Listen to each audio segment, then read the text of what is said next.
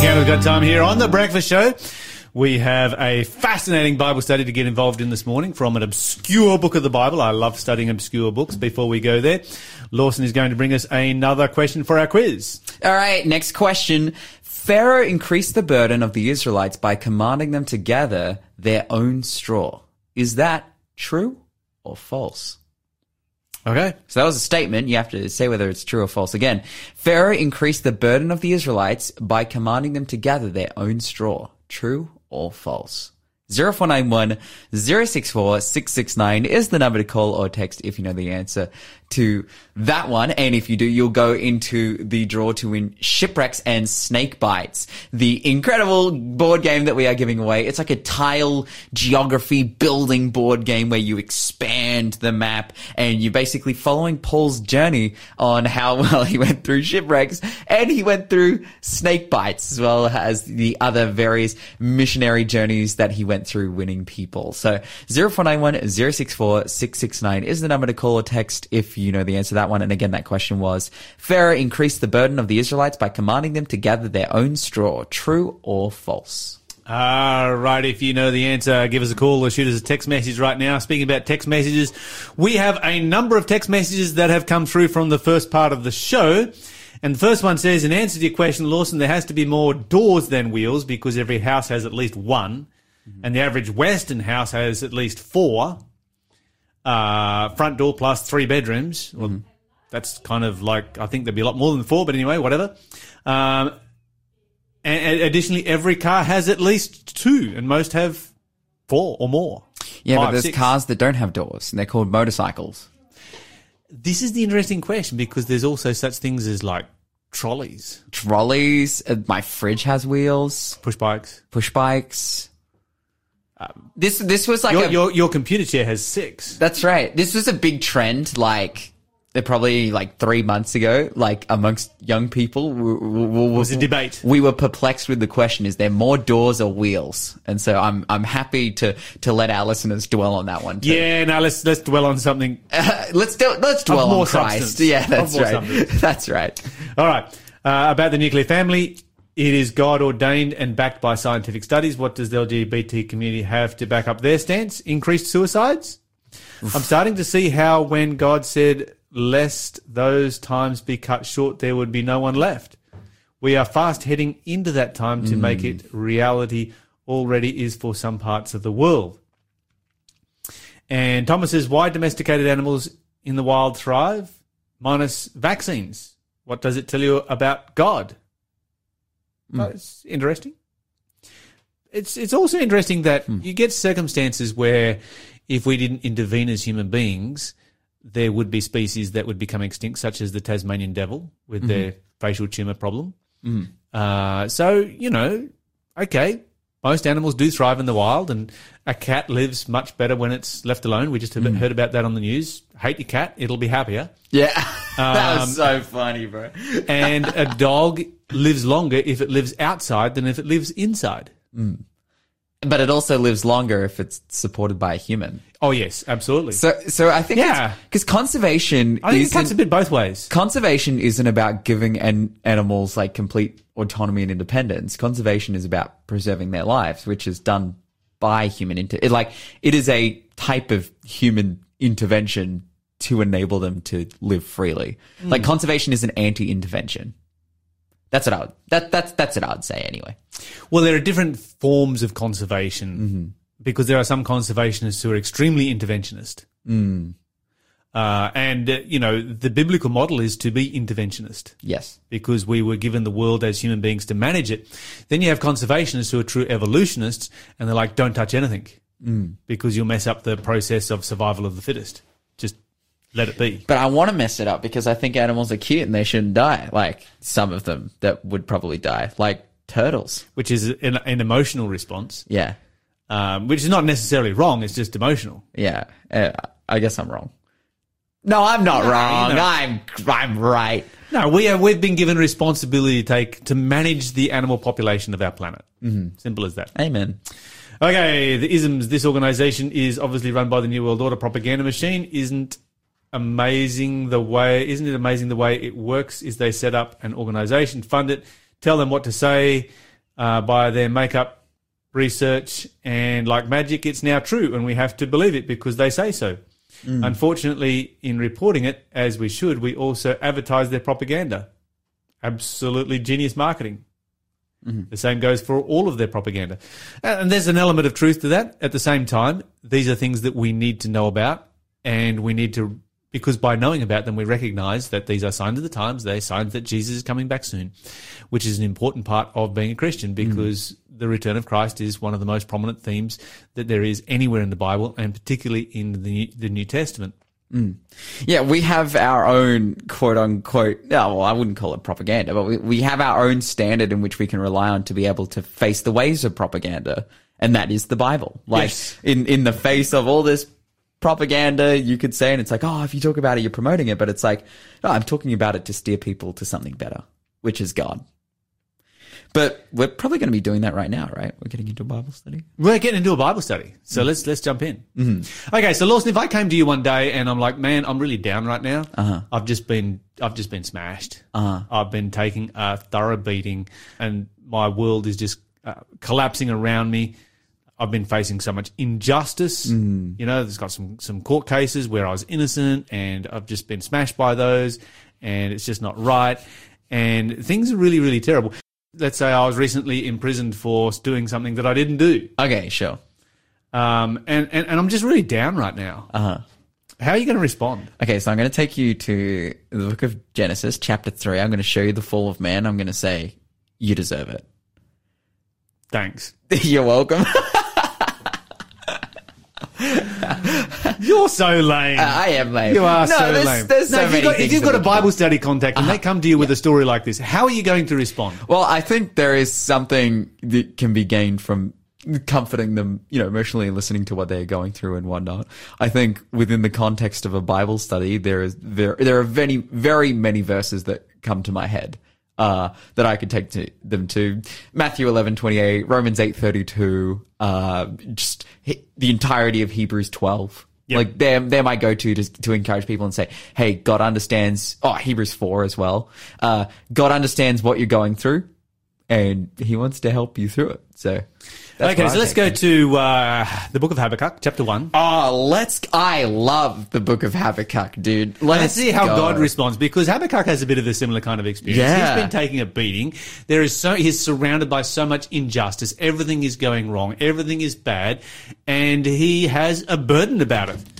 Okay, Habakkuk chapter one and verse one. What does it say? The Bible says the Lord is a jealous God. whoa, whoa, whoa, whoa! Mine doesn't say. I'm that. reading Nahum. That's why. Uh, Sorry, No, my, Nahum, my, Nahum is so cool as well. my my pages are stuck together. Okay, how Nahum, long? Nahum and Habakkuk should go together. Dude, they're so good. I love I love Habakkuk. Habakkuk was like one of the first books of the Bible I think I studied through and read and like worked something out. Like I was like 18.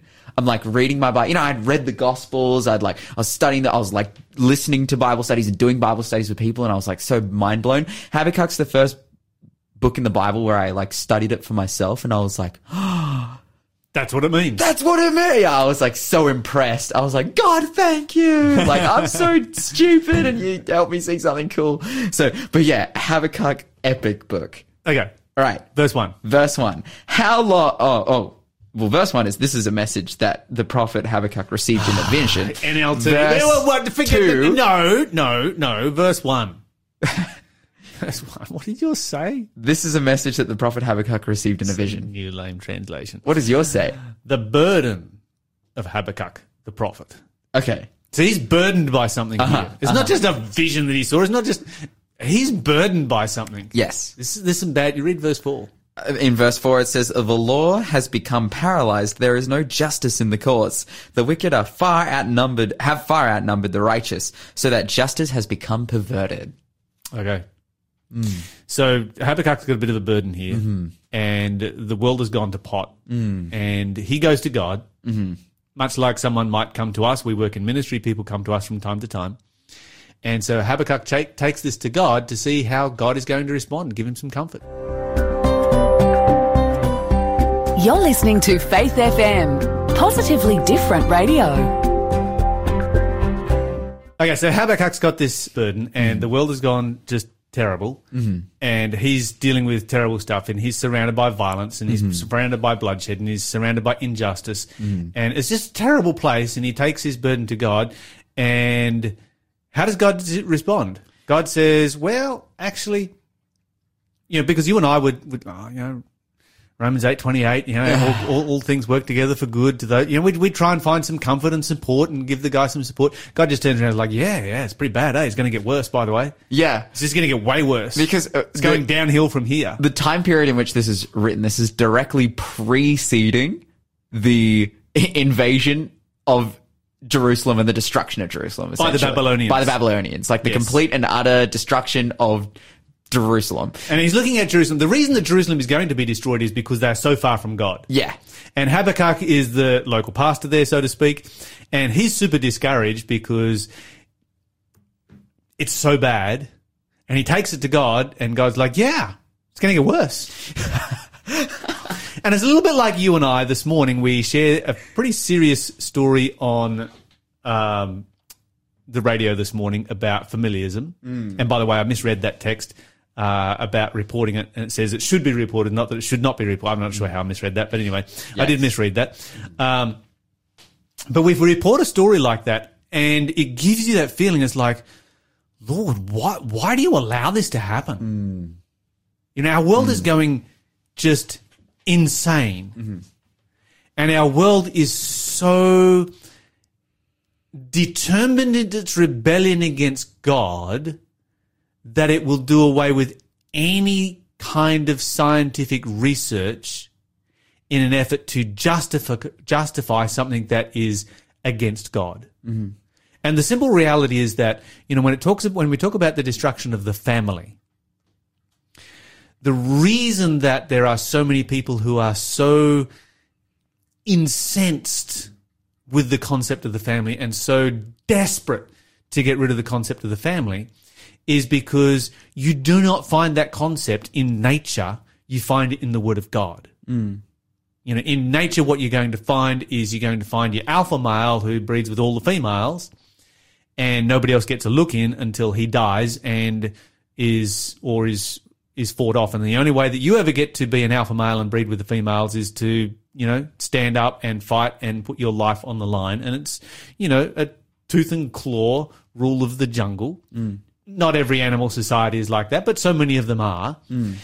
And so an evolutionist looks at that and says, well, there's no model in nature for morality. Hmm. And we have this thing that is controlling our world called morality. It's called the nuclear family.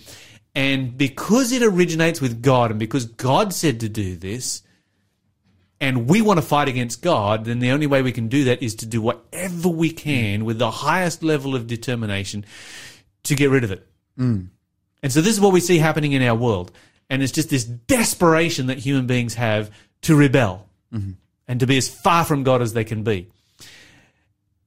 And it can make us feel like, you know, I'm just, I, I just don't belong in this world anymore. I just want to just stop the world. I want to get off. I just want to mm. leave. I, I, Lord, come soon. Bring an end to it because there is pain, there is misery, there is suffering, there is injustice, there is exclusion, there is uh, bigotry, there is, you know, so much that is just so wrong in this world. And we're in a similar situation to Habakkuk because when we come to God with that, God says, yep, it's, and it's going to get worse.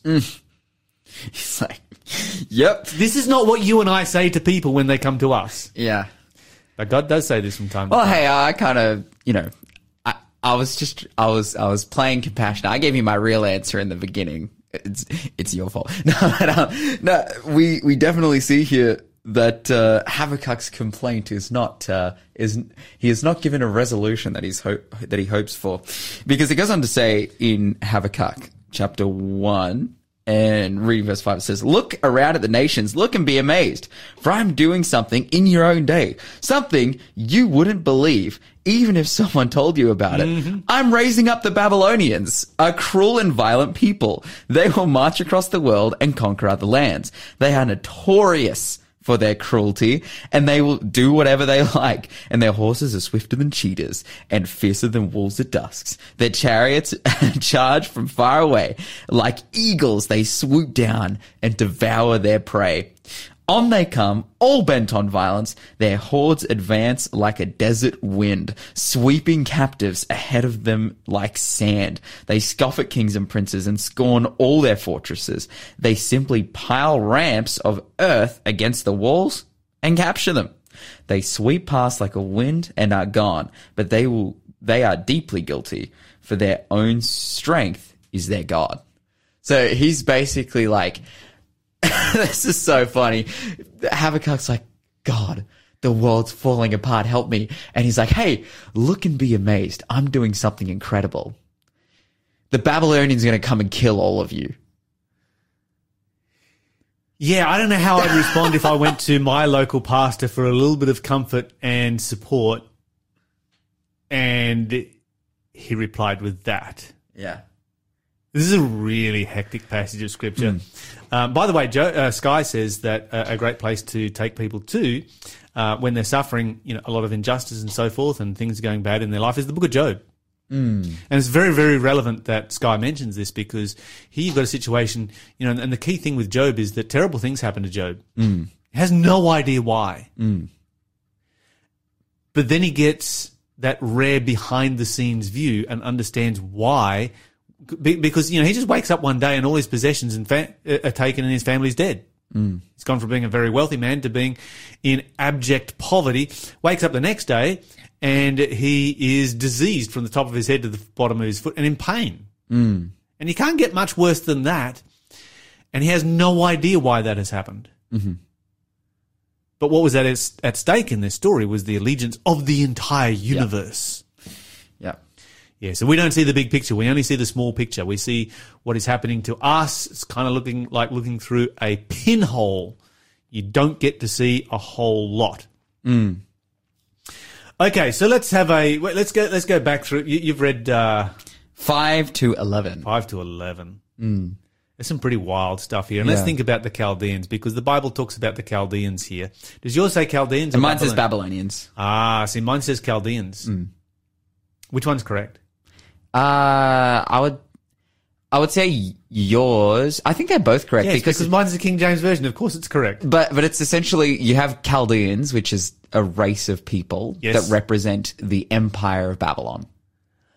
Kind of. Because you had Babylonians, which were a race of people as well, Uh huh. But at this time, is who were conquered by the Chaldeans That's right. This and is ruled by the Chaldeans. we're talking about the Neo-Babylonian Empire. Yes, so we are. Yeah. So Nebuchadnezzar II was a Chaldean. Uh, the Chaldeans came from further south. They conquered the city of Babylon, and because it was the city of Babylon, and because a lot of the people that they were controlling were Babylonian, they uh, identified their empire as being a Babylonian empire because it ruled from Babylon in the province of Babylonia. But you talk to people from Iraq today, and some of them will say, "Yeah, I'm Chaldean," and others will say, "Yeah, I'm Babylonian," or you know, whatever it might be. They still identify as these different people groups right through until this day. And technically speaking, the technically correct is that they were Chaldeans because Nebuchadnezzar was a Chaldean, and this was our, a, a Chaldean dynasty that actually accomplished this. Uh, from another perspective, possibly the larger portion of their armies. I mean, this was these were very conglomerate armies with lots of different tribes that were involved as a part of the Babylonian Empire, but probably one of the larger portions of the army would have been Babylonian. Hmm. And so, yeah, it kind of cuts a little bit of both ways right here. But the Bible talks about their extreme violence Yeah. and you get some little tidbits of the level of that violence mm-hmm. when you look at Nebuchadnezzar and the just crazy, crazy uh, psychopath that he could be at times mm. until he gave his life to Jesus Christ. I mean, here's a guy who calls in his cabinet, his entire cabinet. I mean, these are really valuable individuals. These are people of experience. These are people who've been around a long time. And says, yeah, I dreamed a dream the other night. Can't remember it. You need to tell me what I dreamed and tell me the interpretation. And if you don't, I'm going to kill you all. And by the way, there's a bunch of his family members there. Mm. I'm going to kill you all and turn your houses into a pile of dung. Mm. Now, this gives you an insight into the kind of people that the Babylonians and the Chaldeans were. You're listening to the Breakfast Show podcast on Faith FM. Positively different. Let's have another question for our quiz. Okay, 0491 064 669 is the number to call or text if you know the answer to the coming question. So get ready. What was the name of Ruth's sister-in-law? What was the name of Ruth's sister-in-law? 0491 064 669. Now I want to use this opportunity to not only tell you about the prize, but also plug our Facebook. If you head on to Facebook and you go Faith FM Australia, you'll find our Facebook page. And on our Facebook page is actually an explanation and a great look at what our prize is for this week, which is the Shipwrecks and Snake Bites board game. It's this epic kind of geography building tile board game where you create a kind of map system of the various missionary journeys that Paul went on. Very cool. So if that's a game that you want to play with your friends Yes. or your kids or people you know, zero four, and if you It win, by the way, and shipwrecks. I'm in if you win, you have to invite us to come over and play it. because we will win. We will win. we will win. 0491 064 669 is the number to call or text or head to our Facebook page. But again, that question was, what was the name of Ruth's sister-in-law? And by the way, give us a call, give shoot us a text message. Let us know your thoughts on today's Bible study. Um, have you been studying the book of Habakkuk, and what does it mean to you? Let's go to uh, let's let's okay. So let's let's continue on here. Let's continue on with this thought for a moment. So here we've got a situation where Habakkuk comes to God and is like, "Things are really tough right now. I'm going through a really rough time." And God's like, "Yeah, it's going to get worse." Is God being cruel right here? I mean, you and I, we don't typically do that. We pay, take people to the book of Job. We take them to, you know, Romans eight twenty eight, and we give them some encouragement and we lift them up. We don't just turn around and say, "Yeah, yeah, that's that's that's terrible. That's that's going to get way worse." Mm-hmm. But is there a time and a place to say, "Yeah, that's going to get way worse"? There is. Ultimately, what we see here is God giving people what they need to hear. Yes, Which is- not what they want to hear. Mm-hmm. What God is God being real? Yeah, yeah, one hundred percent. And so, and, and it's interesting how he starts off this passage by saying, "Look around at the nations, look and be amazed, for I am doing something in your day, something you wouldn't believe, even if someone told you about it." Like he's about to tell him really something really shocking, but that he needs to hear. Mm-hmm, A- And, why does he need to hear it? Because like this is the message. It's like Habakkuk's God's prophet. Yes. This is the message that he needs to give to the people. It's a little bit like if you go to the doctor Uh-huh. and you've got a medical complaint. The doctor does his diagnosis, and the doctor comes back and says, "Look, here's here's how it's going to be. Mm-hmm. You're at this stage right now, but it's going to go to this stage, which is infinitely worse. Yeah. So you've got a little bit of discomfort now. You're going to be in agonizing pain further on. Mm. But when you read the book of Habakkuk, what the doctor then says is, "But you're going to recover." Mm.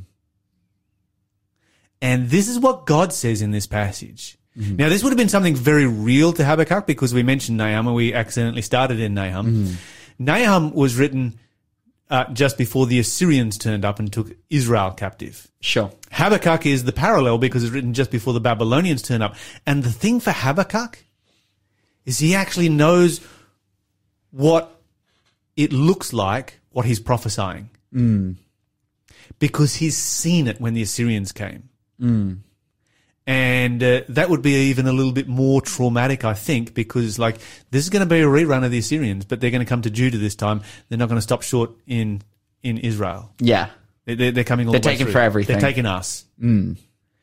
And uh, that enables a person to be able to, at least if nothing else, get themselves in the emotional fitness that they need to be able to deal with what is going to take place. That's right. Yeah. Because this is this is the ultimate thing. This is something that needs to take place. That's right. For the sake of God's people and ultimately, you know, and this is this is something we looked at when we studied through the book of Genesis and and why it is that God established, you know, Israel as a nation and called Abraham. Like the ultimate purpose is to bring the Messiah into the world so that Yes. everyone can be saved. That's right. And if this needs to take place to fulfill that purpose, then it needs to take place. Did it have to take place? No. No. Like, they didn't have to be here. But as a result of their actions, this needs to take place so that Jesus can come. Okay, let's go to Habakkuk chapter 2, verse 2 and 3. Let's read what it says right there. It says here, Then the Lord said to me, Write my answers plainly on tablets so that a runner can carry the correct message to others. This vision is for a future time. It describes the end and it will be fulfilled. If it seems slow in coming, wait patiently, for it will surely take place. It will not be delayed.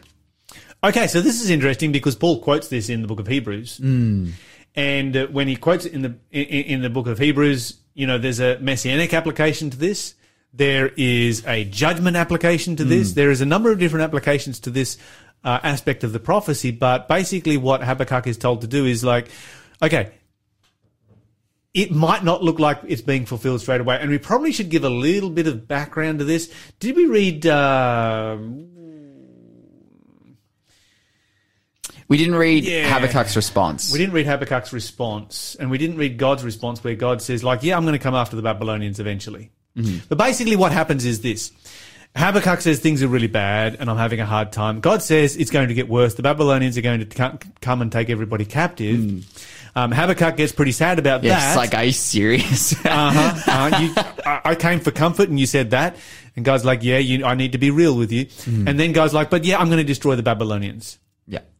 And then he says this about waiting and having patience. Why do you think that God says this and why do you think they needed it?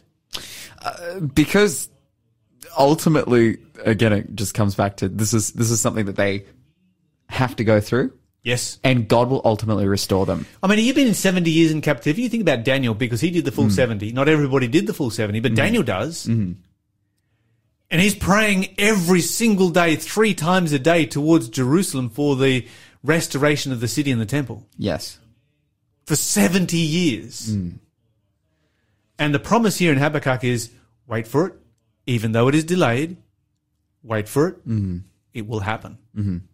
Okay, let's go to chapter 3, verse 16. Oh, we're not to- going to read verse 4? Okay, read verse 4. Come on, Lam. Read verse 4. Come on. The verse that started the Reformation right, right. here. You ready? Yes. Look at the proud. They trust in themselves and their lives are crooked. But the righteous will live by their faithfulness to God. Yes, that was the one that started the Great Reformation of the 16th century. That was just like a, a blast inside of Martin Luther's head that he couldn't get out. Hmm. The just shall live by faith. Just shall live by faith. Habakkuk chapter 3, verse 16 to 19. Let's, uh, let's read this. It says, I trembled inside when I heard this. My lips quivered with fear. My legs gave way beneath me. I shook with terror. I'll wait quietly for the coming day when disaster will strike the people who invade us. Even though the fig trees have no blossoms and there are no grapes on the vines, even though the oil crops fail and the fields lie empty and barren, even though the flocks die in the fields and the cattle barns are empty, yet I will rejoice in the Lord.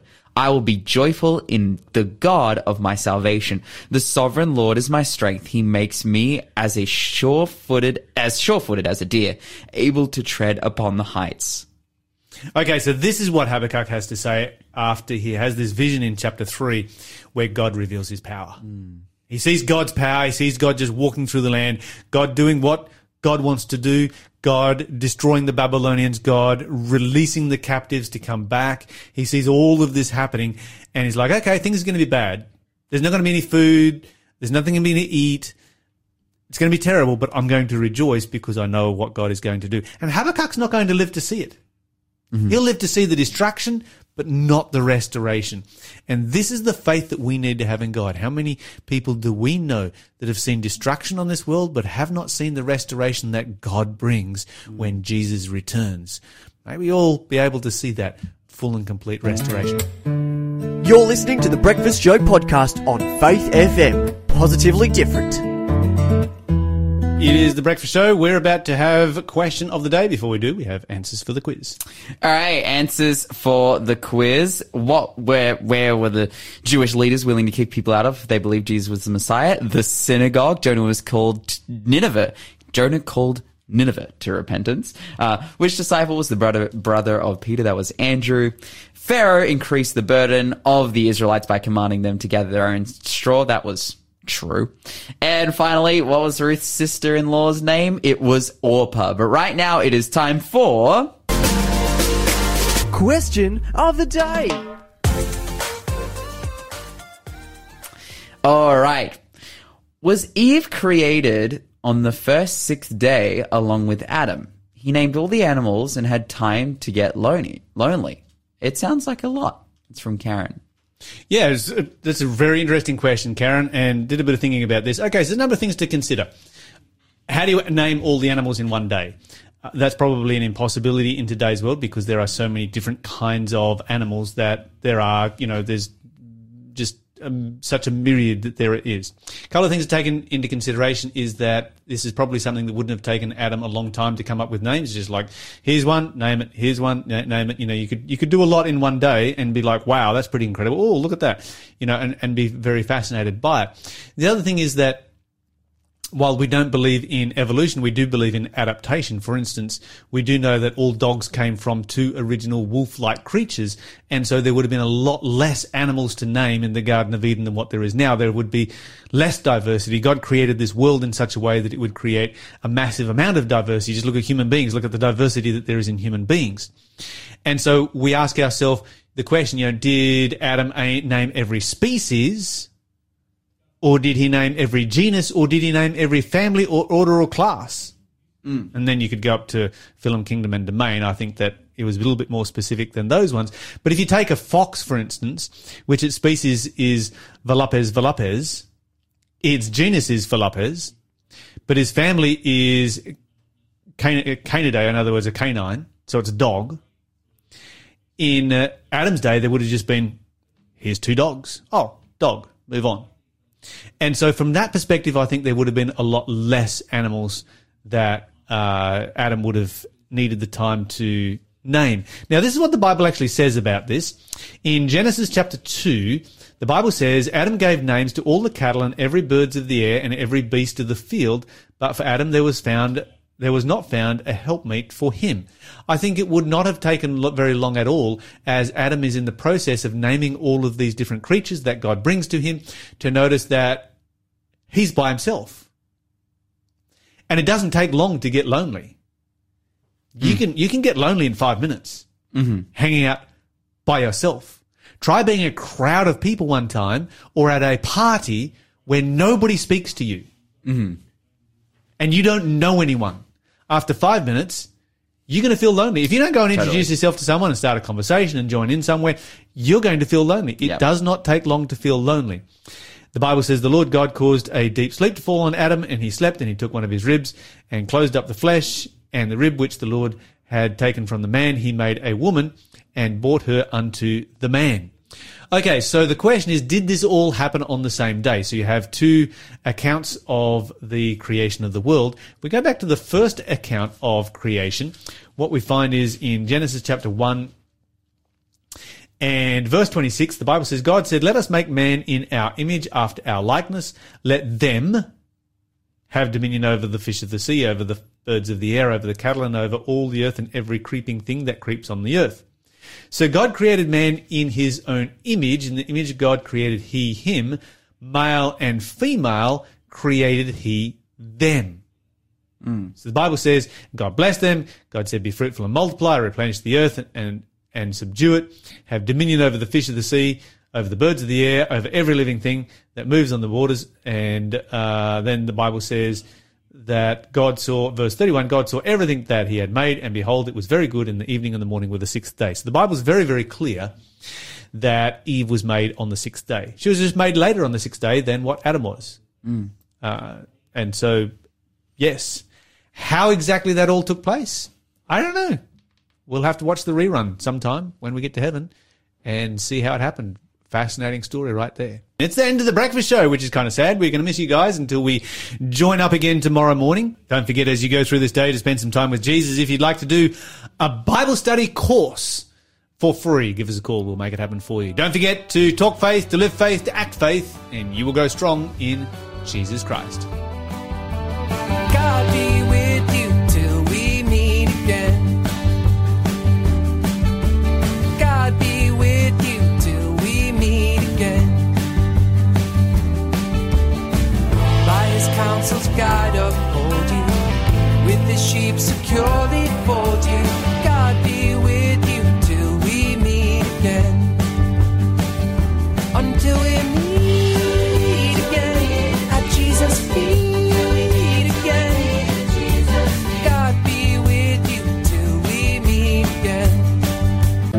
For being a part of the Faith FM family. Join our community on Facebook or get in touch at 1 800 Faith FM.